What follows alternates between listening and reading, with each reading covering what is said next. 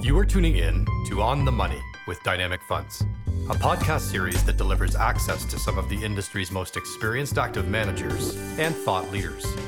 We're sitting down to ask them the pertinent questions to find out their insights on the market environment and navigating the investment landscape.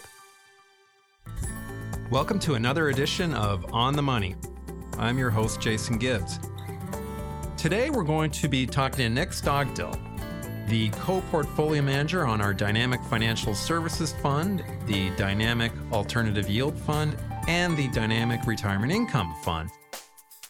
He's in charge of such a huge sector in the market, the financial services sector. Obviously, it's a huge part of the Canadian market, the global market. It's kind of the lifeblood of the economy. So we're, we're very, very fortunate to have Nick on our team and to have Nick with us today to talk about what's going on in such an important sector right now. Nick, we have set this discussion up at an interesting time for financials. There just seems to be a lot of focus on this sector right now. So maybe you can tell us in your mind what's going on and as well give us a bit about your background. Great. Thanks, Jason. So you're hearing this narrative more and more that the leader of the last cycle won't be the leader of the next cycle, and that old economy stocks, like financials, could be a part of that new market leadership. So investors should be paying more attention to this big subsector, and we can delve into that shortly.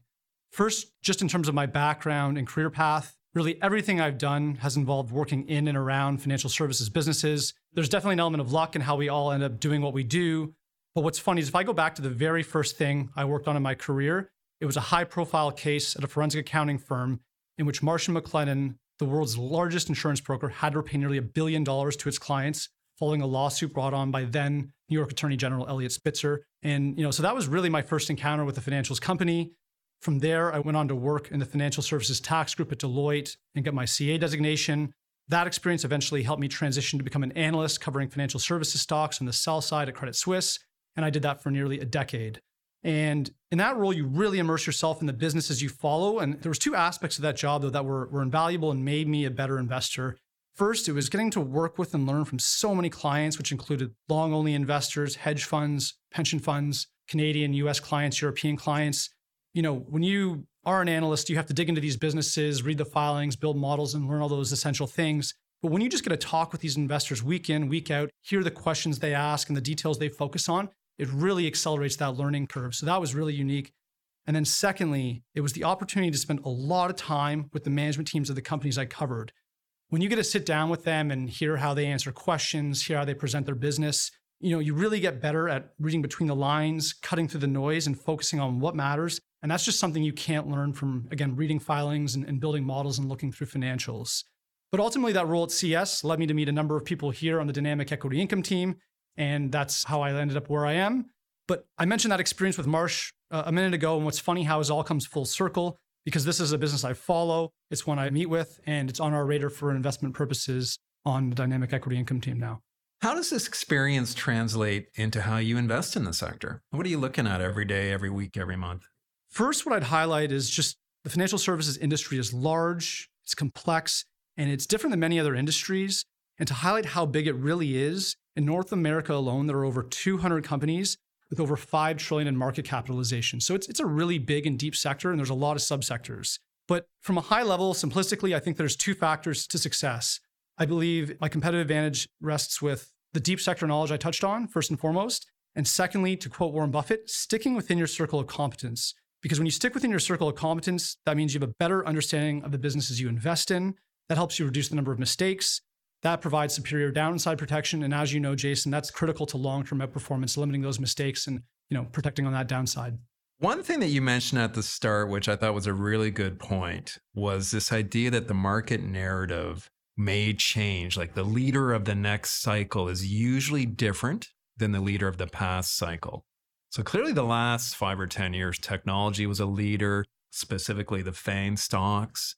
And we're seeing that dissipate and maybe the leader of the next cycle could be uh, financial. So maybe if you could flush that out a bit and, and give us your thoughts on that, that'd be great. Sure. So I think part of it's just coming from high level observations of how different parts of the market have been performing over the last few months.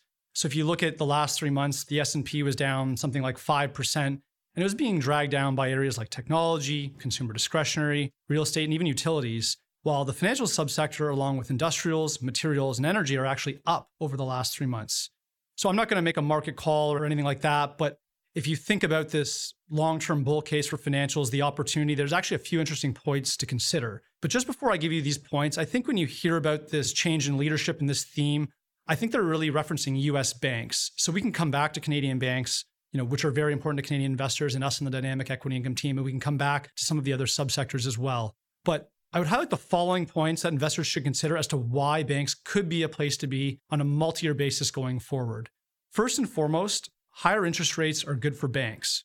Now, that may not be obvious given what's transpired over the last 12 months, so let me provide some context. If we go back to the beginning of the year, there was a lot of excitement about how rising rates were coming, it was going to be good for banks. And that's because banks make a lot of money, call it 50% or more of their revenues, by lending money to borrowers at, say, 5% and funding that with cheaper deposits and deposit holders that get paid, say, 2%. So banks get to keep that spread between the 5 and the 2. What was unique in early 2022 is that once the Fed and the market started to realize inflation was becoming a problem, it became apparent rates may need to go up a lot and quickly. And that just meant we were going to accelerate the cycle, put us into recession, and ultimately cause borrowers to default on loans, and loan losses at the banks would go up. The other issue is that when rates move up quickly, there can be some timing mismatch on the rates they receive from borrowers versus the rates they pay for deposit holders, and it can negatively impact margins for a period of time. So when we look at the US banks between January and October, they actually declined by over 35% on those feeders. However, in the last month or so, US banks have rallied more than 20%. So what's happened in the last month or two? Well, first, we're actually seeing very good margin expansion at the US banks in the latest results. So they are benefiting from rates going up and those loan rates going up. Secondly, loan losses are still very benign. Everyone's been very worried about this. Losses will come, they are going to go up but generally it appears banks are prepared. And so it will mute earnings growth for a period, but it should be manageable. Lastly, and most importantly, we think rates are probably going to peak soon. We don't know when, but if they do not go back to zero, that will be good for banks. So you know, we expect the Fed will cut rates at some point, but if they land at something higher than zero, that will be good. And I think that's critical. And that will bring lots of long term benefits for those interest spreads. But I want to emphasize long term because it takes years for the loans and investment securities that a bank has to reprice. So, which banks do I think will win? It will be those banks that have a large, stable base of core deposit accounts. And those core deposit accounts tend to be sticky and they tend to be lower cost. So, again, if you think about a bank that makes a loan at 5% and they fund that with a checking account that pays very little, that's a good outcome for a bank. And that will play out over the next number of years if rates don't go back to zero. You're certainly seeing the market change as interest rates go up, and leadership is definitely changing. And, and I think it makes a lot of sense. Was there anything else that you wanted to mention on that? Sure. So there's a few other things that could be quite positive for banks looking out over a multi-year period. So this theme of reshoring supply chains to North America could provide a boost to loan growth in the coming years. Th- this isn't a figure that's easy to measure or pin down, but when we go through bank results and listen to management teams, they're seeing businesses continue to spend and invest. And maybe that's reshoring that could be one of the reasons driving that. So, again, this isn't a theme that's going to provide a boost in one or two quarters, but it could be a multi year theme that could be good for the banks. And to touch on one more point is just that I think it's fair to say concerns from fintech and other emerging companies are subsiding as higher rates mean the cost of capital for these high flying competitors has gone up. There's lots of headlines about them dialing back spending, cutting jobs, and they have to focus on their results and cash flows. So that should be good for the banks because over the last few years, there's been a lot of concern that these companies were going to eat banks' lunches. To give you two quick examples, the first would be buy now, pay later lenders. There was the thought that they would have a meaningful impact on the consumer lending that banks do. But now these companies are starting to see more signs of stress in their loan portfolios. And, um, you know, they do things like make a, a three or four payment loan for a pair of shoes or furniture or groceries. And so maybe we're getting to the point where they realize it's it's not a good idea to be financing shoes and some of these items that they were financing. And uh, you know, there's been a lot of concern about cryptocurrencies, digital currencies, and the thought that they could displace banks. Well, clearly, with what's transpiring in the crypto space now, that does not appear to be an imminent threat. So, Nick, you mentioned cryptocurrencies. That has certainly been in the news. I must say, it's not entirely surprising that uh, it's come crashing down certainly uh, a bubble in, in retrospect. But uh, you had some thoughts on crypto. I'm no I'm no expert in that space, but about a year ago, I actually got to sit in on an interesting meeting, a small group meeting with Jamie Dimon, who gave us his thoughts. And I would say he's pretty well placed to make a statement about what may have been coming and what may have been happening in the space. So this is timely because this was about a year ago. But his thoughts were really that a lot of what was happening in the space was just people riding a wave. And sure, one of the concerns was that fiat currency, paper currency could be debased.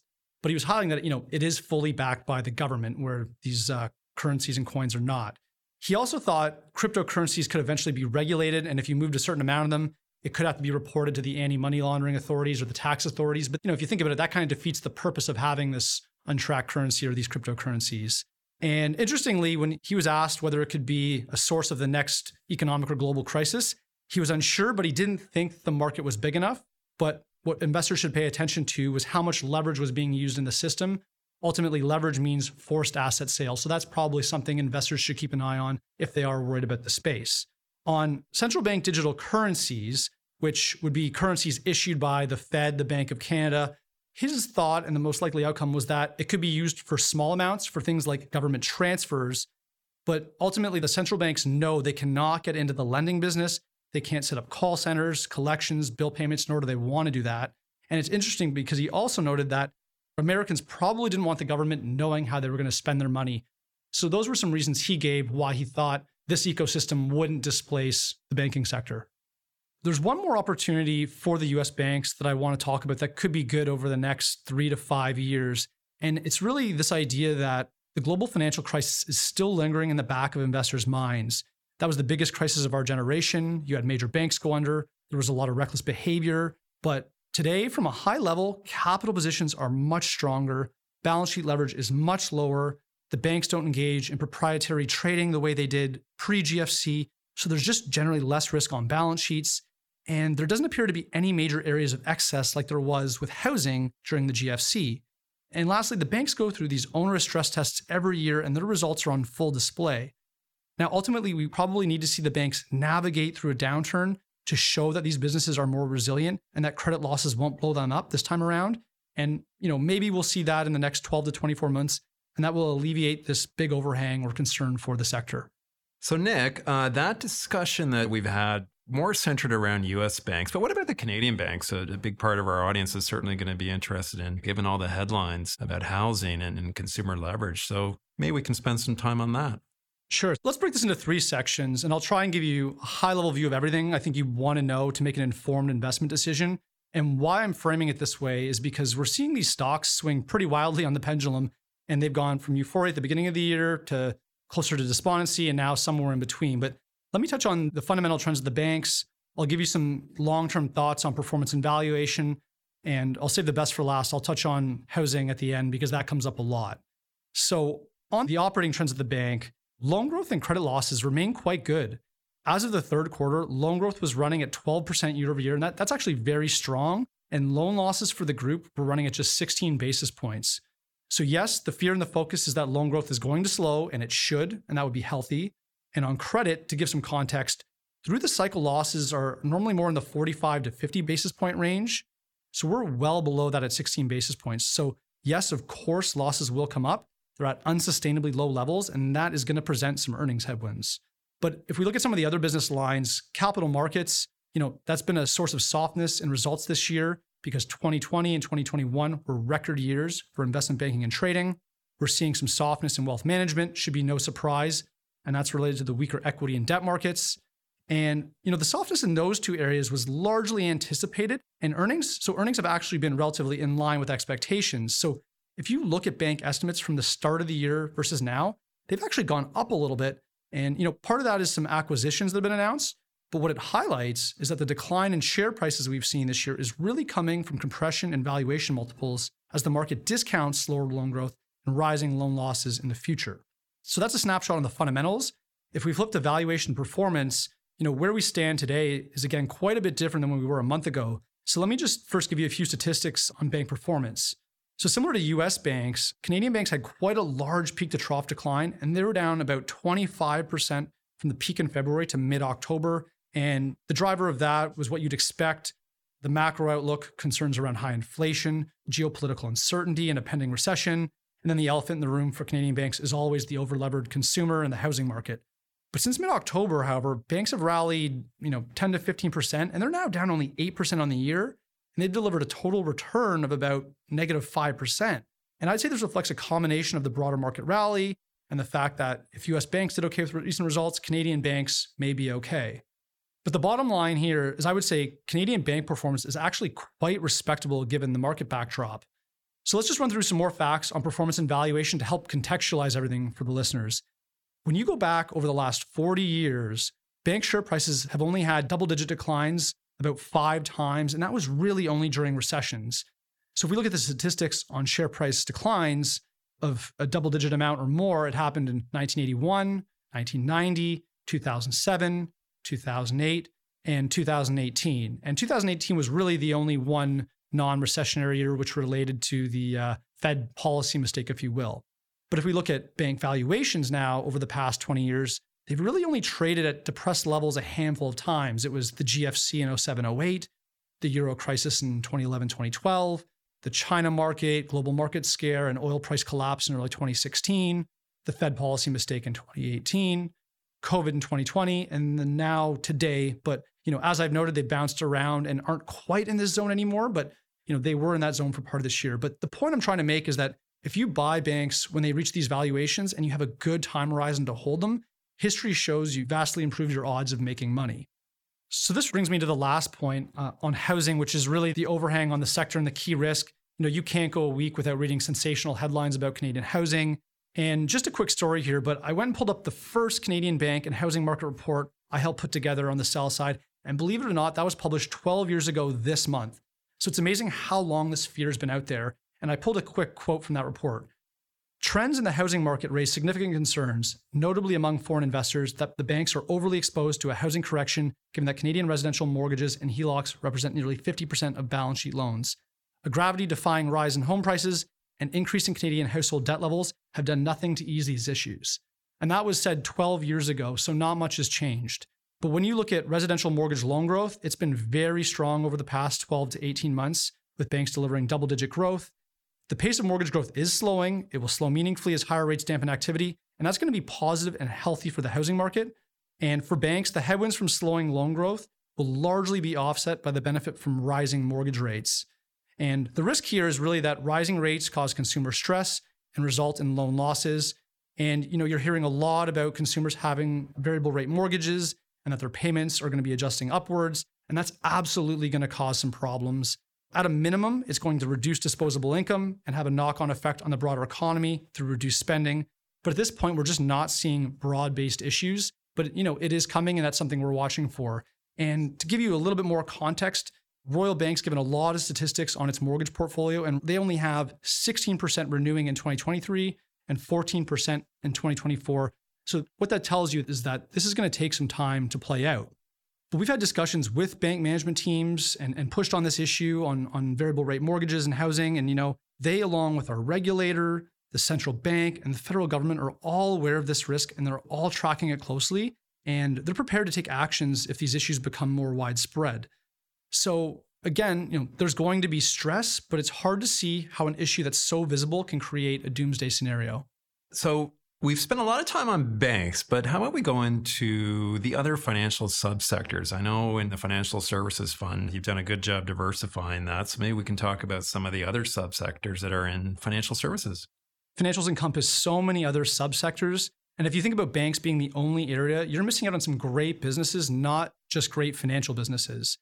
They include things like the payments networks. So Visa and MasterCard, these are businesses that are effectively a global duopoly. They have high margins, they generate a lot of cash, and they even offer some inflation protection because a portion of their revenues are tied to dollars that actually get spent. So when you think about your, you know, your grocery bill, your gas bill, or your clothing bills going up, they're benefiting from that inflation because they're taking a, sliver of that on a dollar spent basis. Then there's the rating agencies. This is another monopolistic business model, and the most well-known ones are S&P Global and Moody's, and they are critical to the functioning of the capital markets because companies need to have ratings to issue debt, and these two companies have the dominant share in issuing debt ratings for businesses. Similar to the payments networks, they earn very good margins, they generate a lot of cash, and they have capital light balance sheets, so they don't have really any credit risk on their books. Then there's the exchanges. So, you know, Intercontinental Exchange owns the NYSE, there's NASDAQ, there's CME. And these are not only plays on trading volumes, but these companies have very big and growing data and analytics businesses in many cases. And it's just another financial subsector that generates durable revenues, tends to be defensive because when volatility spikes, trading increases and their revenues go up. To give you a sense of maybe one or two more subsectors we look at, there's the alternative asset managers. So in Canada, think of Brookfield. South of the border, you can think of Blackstone and Apollo. And there's been a secular trend of investors allocating more of their portfolio towards alternative assets. And these are some of the biggest beneficiaries globally of that theme. Lastly, we have property and casualty insurance. In Canada, we have a couple companies, they're very high quality, but there's plenty more in the US and globally. And this is another group that doesn't really take credit risk like the banks because they're not lending to consumers. And their revenues and the pricing is short tailed, meaning it can be adjusted more frequently. So when you think about things like your home and auto policy, if they misprice that, if losses go up, guess what? They reset that the next year. So when there's a bump in those claims, the good companies adjust for that and they move on and maintain their margins. And that's just another defensive sector that has some high quality companies that with steady long term growth profiles.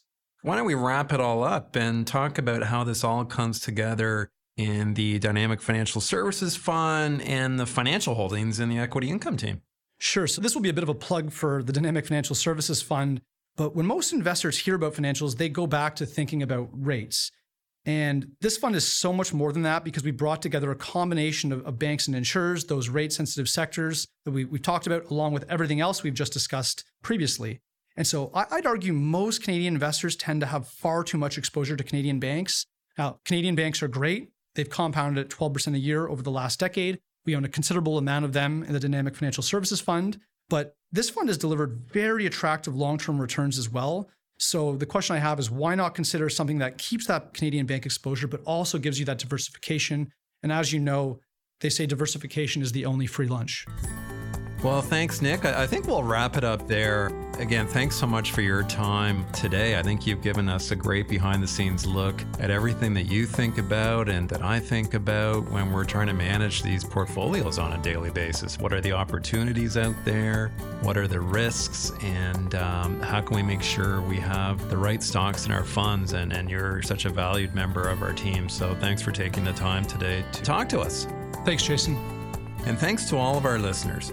This is another edition of On the Money, and on behalf of all of us at Dynamic Funds, we wish you all continued good health and safety. Thanks for joining us. You've been listening to another edition of On the Money with Dynamic Funds. For more information on Dynamic and our complete fund lineup, contact your financial advisor or visit our website at dynamic.ca. This audio has been prepared by 1832 Asset Management LP and is provided for information purposes only. Views expressed regarding a particular investment, economy, industry, or market sector should not be considered an indication of trading intent of any of the mutual funds managed by 1832 Asset Management LP. These views are not to be relied upon as investment advice, nor should they be considered a recommendation to buy or sell. These views are subject to change at any time based upon markets and other conditions, and we disclaim any responsibility to update such views. To the extent this audio contains information or data obtained from third party sources, it is believed to be accurate and reliable as of the date of publication. But 1832 Asset Management LP does not guarantee its accuracy or reliability. Nothing in this document is or should be relied upon as a promise or representation as to the future.